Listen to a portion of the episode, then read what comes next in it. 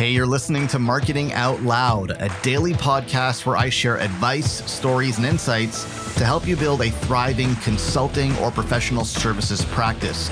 To subscribe to the show, head over to marketingoutloud.fm. So I'm sitting at the coffee bar at Whole Foods, drinking my coffee. I'm not there right now. I moved outside because I can't tell you the story while I'm sitting there, and you'll know why in a minute.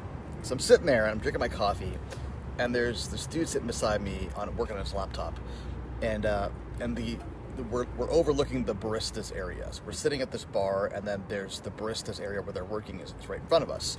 So I'm busy typing away, getting some stuff done, and this guy keeps interrupting the barista to make conversation.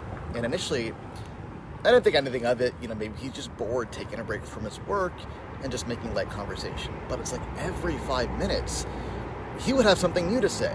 First, it's oh wow, you're you know you're really productive. You know you move so fast out there. It's really impressive. I see all these other baristas who are so slow. Um, that's really cool. And then every five minutes, every couple of minutes, even he's he's saying something else and, he's making reference to previous conversations, which, which tells me that he's a regular there who constantly tries to interrupt this person and talk to her and get her attention.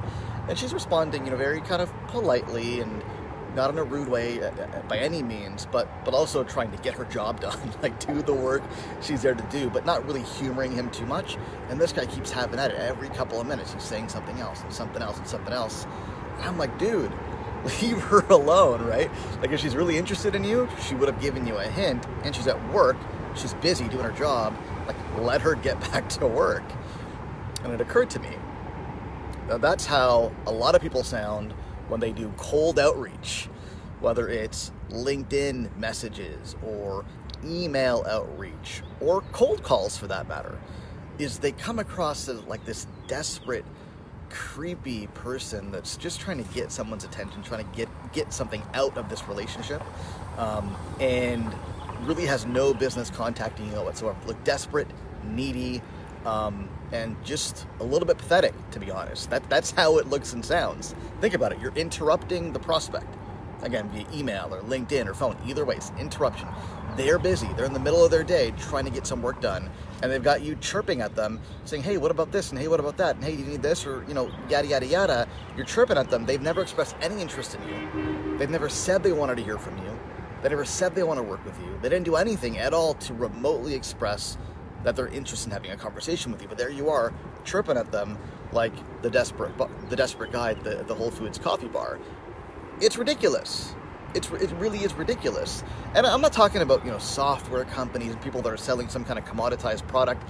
That's different. By all means, sell that using these methods because you're going for volume. But I'm talking about the consultants, the professional service providers, the, the experts, the people that have deep expertise that they can offer to the marketplace who are selling this way.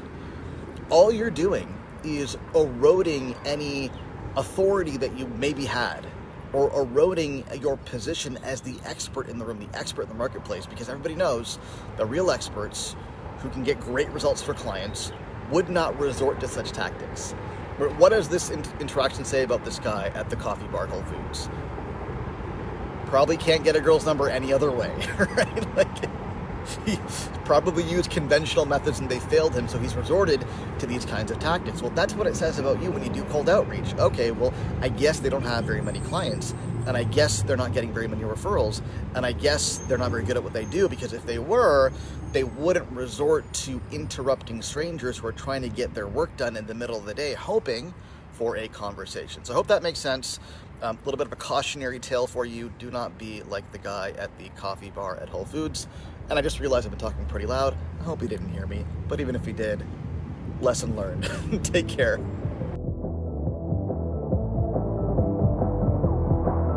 Hey, thanks for listening. Do me a favor, if you like what you hear, go on iTunes and leave us a rating and a review because it helps more people discover the show. Thanks so much.